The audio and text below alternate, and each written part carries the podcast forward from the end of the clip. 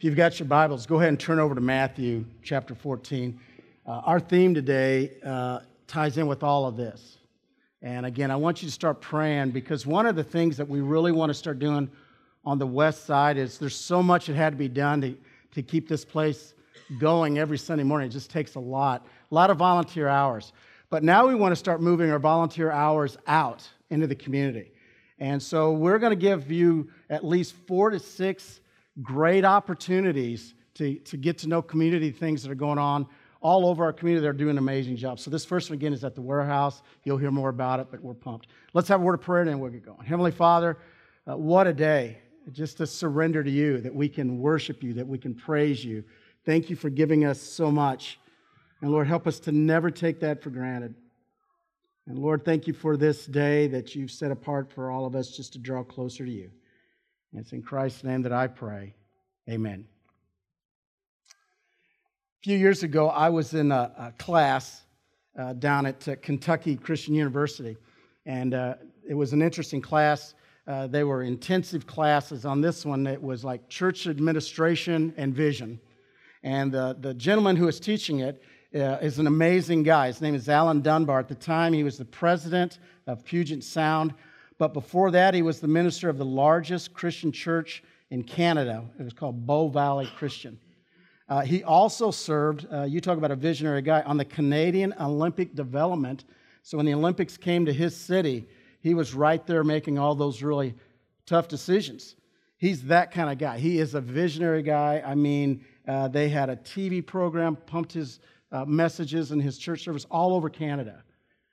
And so I couldn't wait to get in class with this guy. So here's 30 ministers, and the only requirement is you would have had to been in ministry at the time at least five years.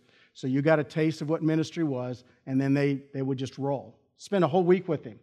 And right before lunch one day, uh, he said, Hey, we're going to get into some really big things. So as you go to lunch, here's what I want you to be asking yourself, and I'm going to give you each one minute. Now imagine 30 ministers and giving them one minute.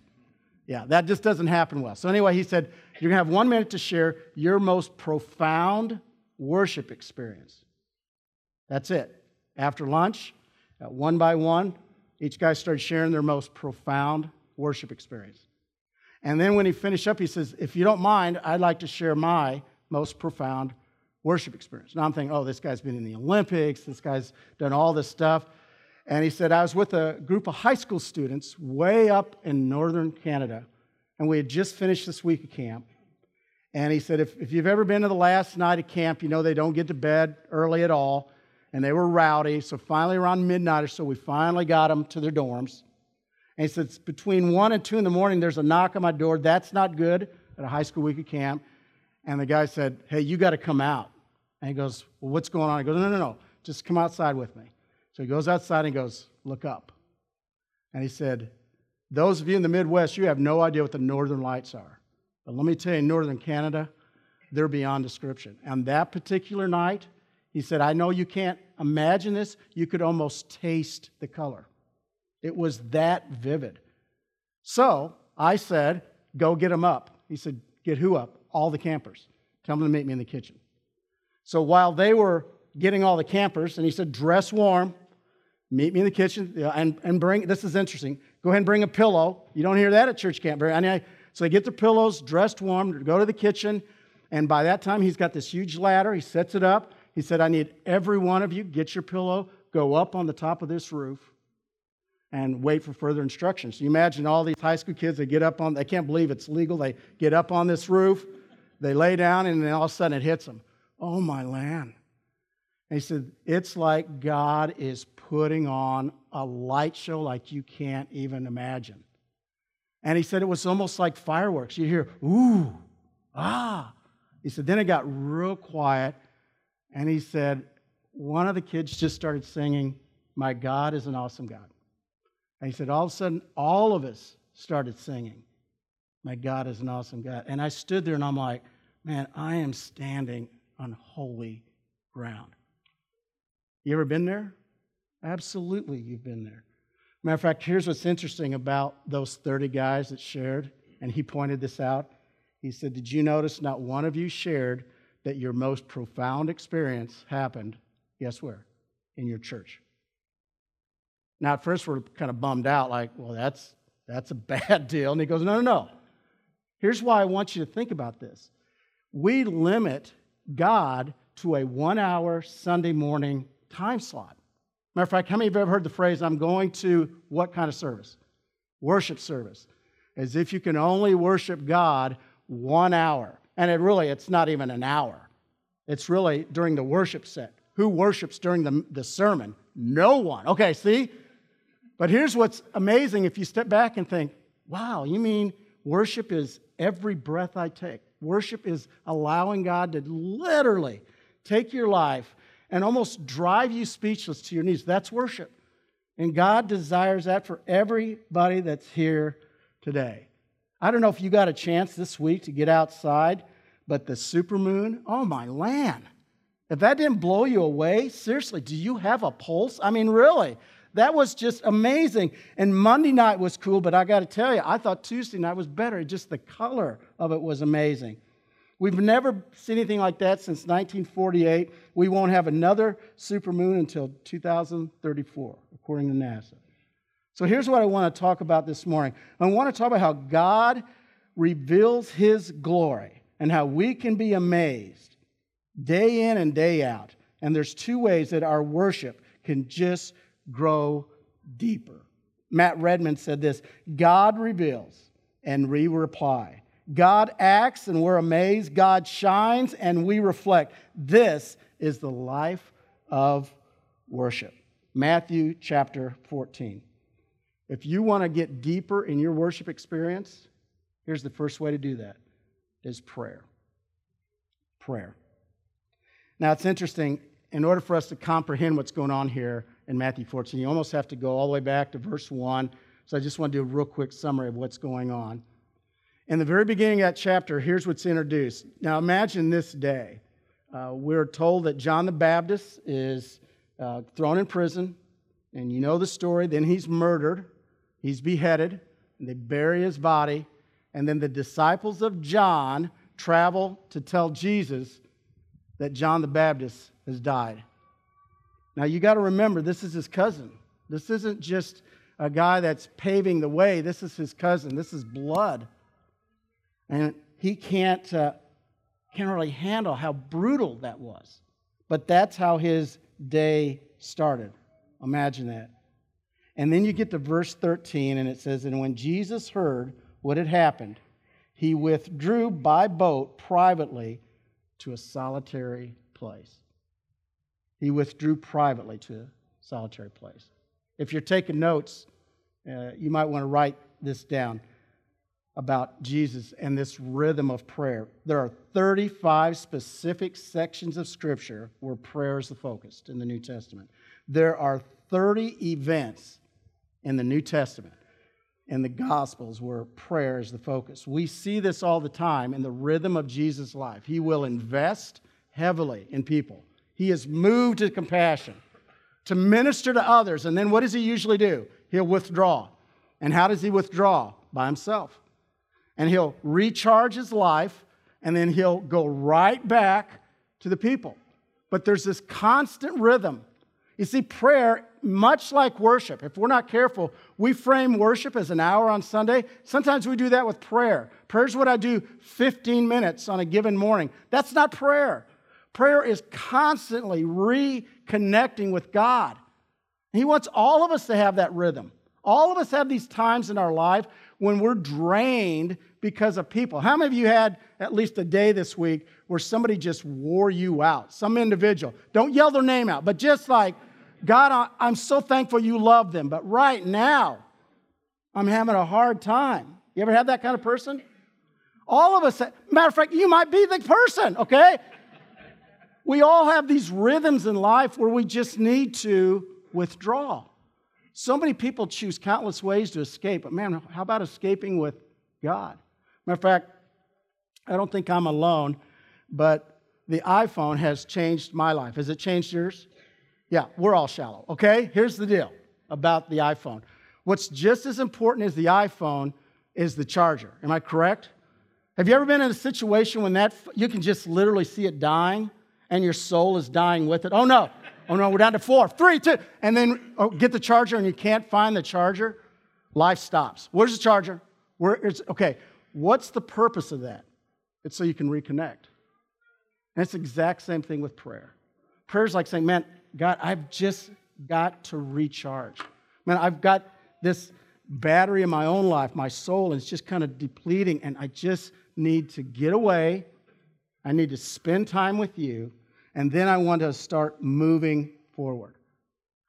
Prayer is critical here. You've heard us share that time and time again on the west side.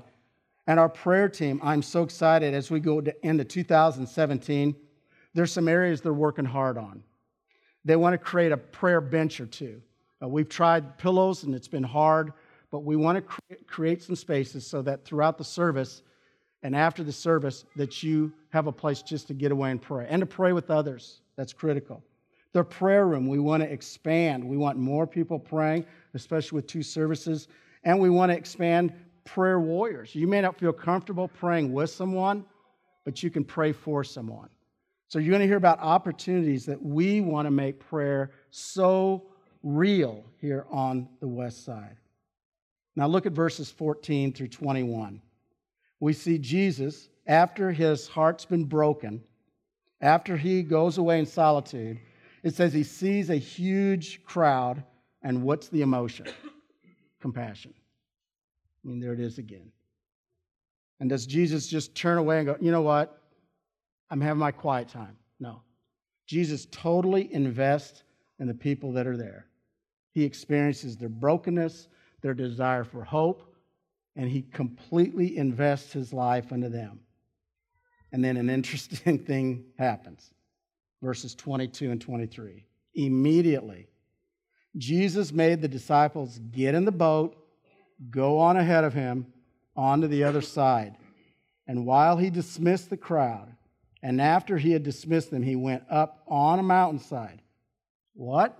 By himself to pray. And when evening came, he was there alone. But he was never alone. It was his way again to just recharge with his Heavenly Father, to just stay in line with him and to keep moving forward because nothing drains us more than the people that need us. We know that. We all know that. And God knows that. Now, I want to ask you something. I love to read scripture sometime and just imagine, put myself there. And here's a question that I would ask When Jesus is up on that mountain, now remember, he's just heard word that John the Baptist died, he's just invested completely in this multitude of people. He's up on this mountain. What do you think he was praying about? For hours by himself on that mountain. And what do you think? I think, first of all, he prayed for, and I think he cried for John.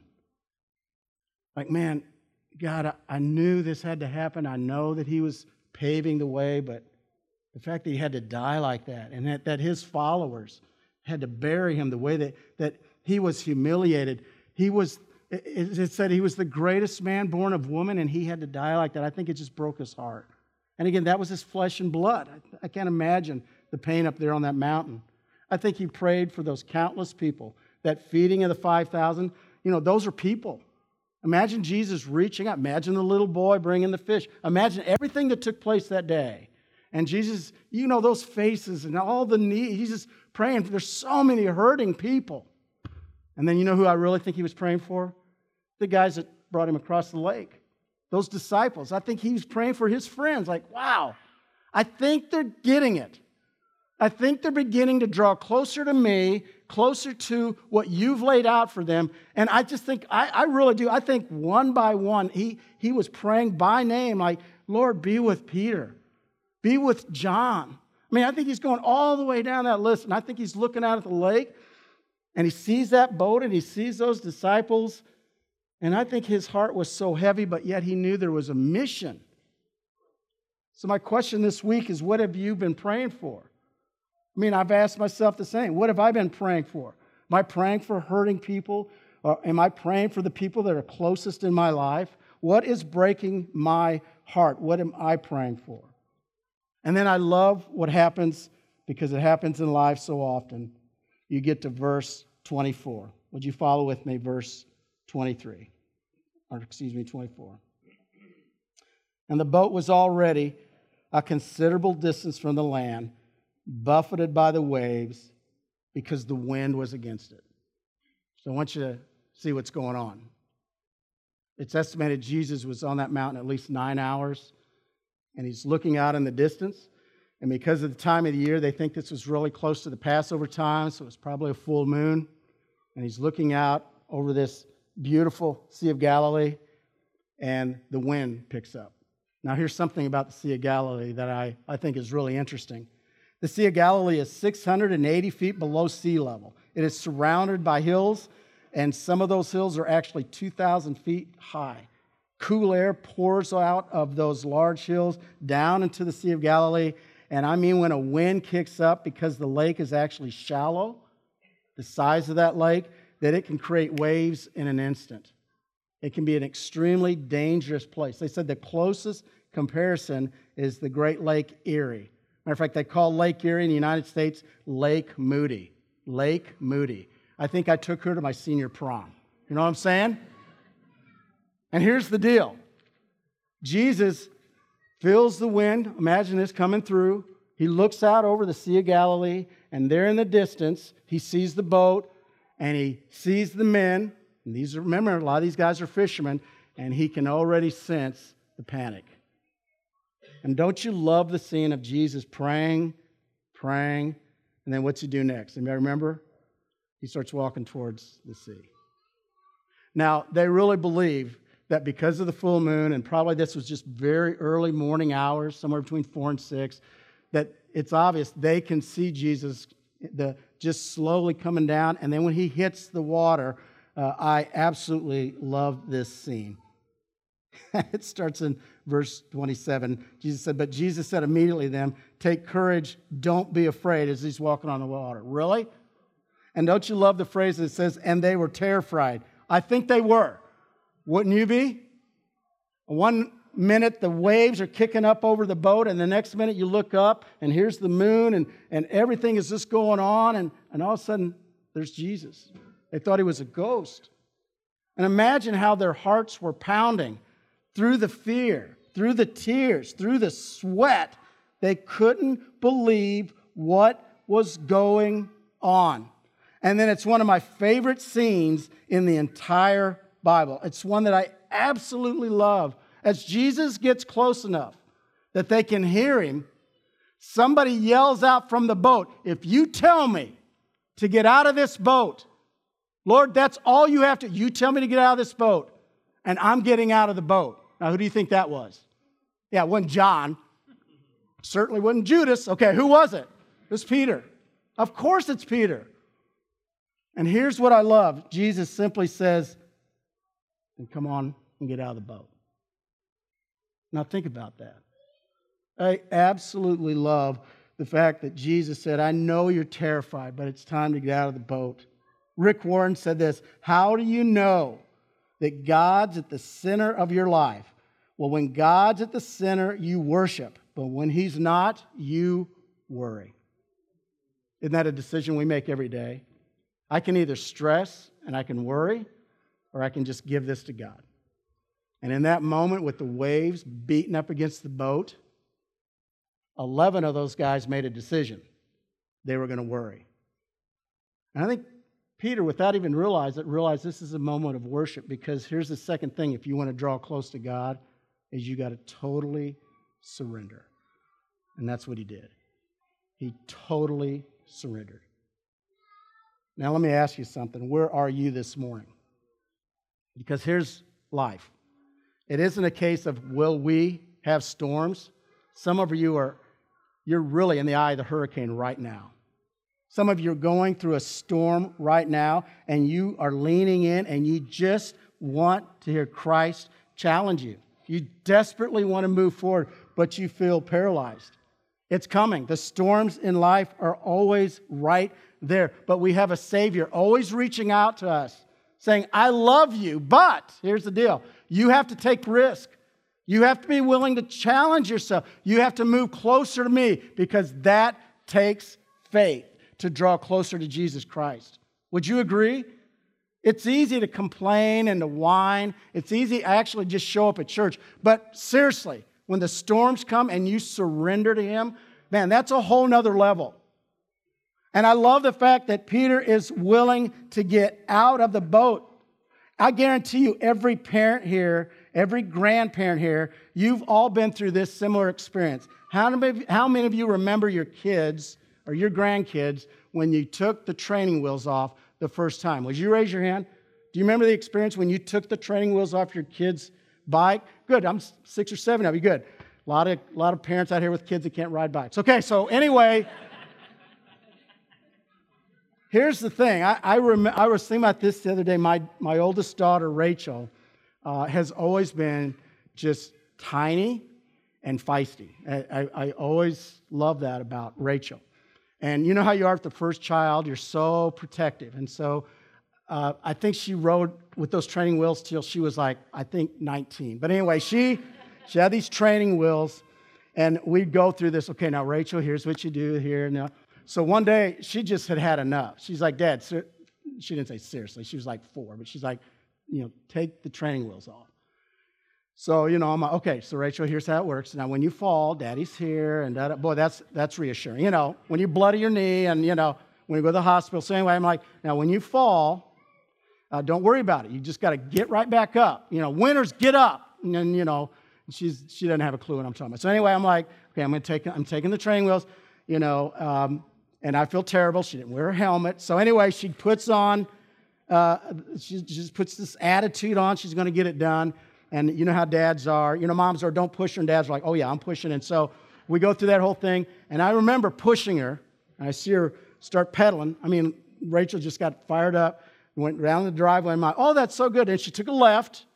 And I just watched her pedal all the way around this huge yard and came back and when she got back to me, it's almost like she dropped the mic on me. She's like, you know, dropped the bike. She looked at me like, why did it take you so long to get the wheels off? I mean, that's the attitude. And I love that. Now, as a parent, what would I have done if she would have she'd just completely wiped out? I'd have picked her up. I said, man, I'm so thankful that you gave it a shot. Now, here's the deal. You know this with parents and grandparents. You go from training wheels then it's kindergarten, and then they get a key, and then they start driving, and then they start dating. Okay? All that process, what are you doing? You're just letting them go. Now, is it painful? Yeah, because you know what? You know they're going to fail just like you did.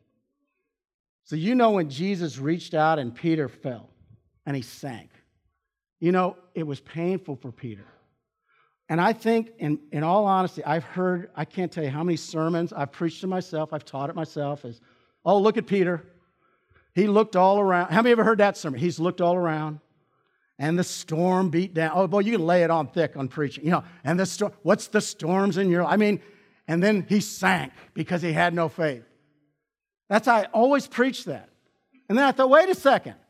There's 11 boat huggers and there's one guy out on the water. You know what I'm saying? One. It's Peter.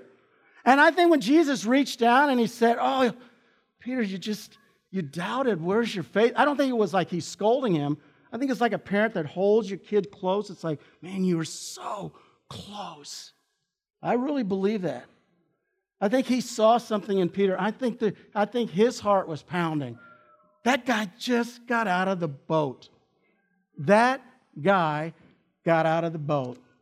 Years ago, my mom used to tell me about uh, a guy named Will Rogers. Some of you that are a little older uh, know that uh, he was a columnist, he was a political humorist out of Oklahoma, and uh, he died in 1935. Uh, and on YouTube, you can still hear some of his stuff. He was brilliant, uh, and the way that he would weave stories together. But I want, wanted to share a paragraph, what he shared uh, this was during the Depression and right around World War I. And I want you to hear his words. I love this.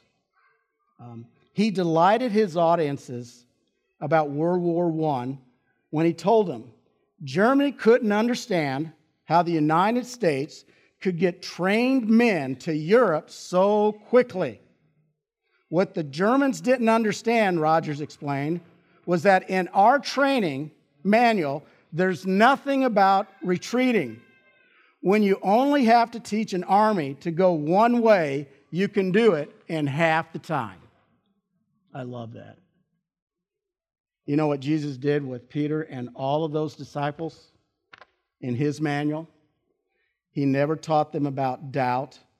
He never taught them about fear. He never told them how to float when you sink. All Jesus did is say, You got to get out of the boat. To everybody here, there's times in your life, man, you just got to get out of the boat. All of us have those times that we got to get out of the boat. And I want you to think about this. If you fast forward, he sunk that night. No doubt about it. Peter sunk that night. But isn't it interesting when you follow the timeline and you see Jesus Christ killed, like he told them that was going to happen, and then you see the resurrection, and then you see his ascension, and Jesus goes to heaven. And then what's amazing is, says the Holy Spirit gets a hold of the disciples and the followers, and they were in Jerusalem, and they knew at that moment somebody needed to stand up. Somebody, for the very first time, needed to tell everybody around, you need to hear the story of Jesus Christ. You need to hear the whole story. You need to hear about how you killed him and how he defeated death and how anyone that gives their life to Jesus Christ will have hope. You need to hear that. And if you're going to kill me, I could care less. You know what happened? 3,000 people came to Christ that day. Now, who do you think delivered that message? It was not the 11 boat huggers, it was Peter. And when I get to heaven, that's one guy I can't wait to meet. I can't wait to fall at the feet of Jesus. And I'm like, I want to meet the other guy that walked on the water. I hope all of you, including myself, will just keep saying, Lord, challenge me, push me. And let me just personally thank all of you, seriously, on the west side, because you got out of the boat. Do you know how easy it would have been not to do anything? But you got out of the boat. You said, hey, this looks risky, but I'm willing to take a risk. Let's just see what could happen across town. Let's just see what God can do. And I want to just close with this powerful, powerful verse.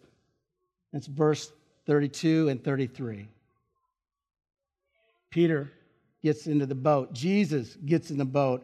And it says, And when they climbed into the boat and the wind died down, those that were there in the boat worshiped him, saying, Truly, you are the Son of God.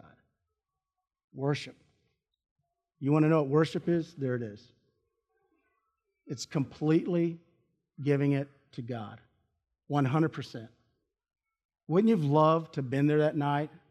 The waves calm down, and they're just drenched. And they've just watched Peter sink, and they've watched Jesus pick him up, and they get in the boat. And then, isn't it amazing that the very first thing they do is they just worship? Because why? They knew I'm in the presence of the Son of God. That's worship. It's every moment, every breath that we take that we know we are in the presence of God, that His presence is with us, and that can be 24 7. And that's what I love about God. I want to pray for you this morning because, again, I know some of you are in a storm right now. And I want to pray for you. So let's pray. Heavenly Father, we want to worship you. We want to worship you as if you own everything. And we want to surrender completely to you. That's where worship begins. It's not narrowed down to an hour on Sunday morning, Lord. It's every breath that we take, we can surrender to you. You are in control. And Lord, I know that there are people here right now, and they're going through a storm, and they just sense that you're calling them. And Lord, just help them to be in your presence. Thank you so much for loving us so much that you walked with us and that you bled with us and you cried with us and you died for us because you love us. So, Lord, be with all those here that are struggling and all those that just need to take the next step of faith. And it's in Jesus' name that I pray. Amen.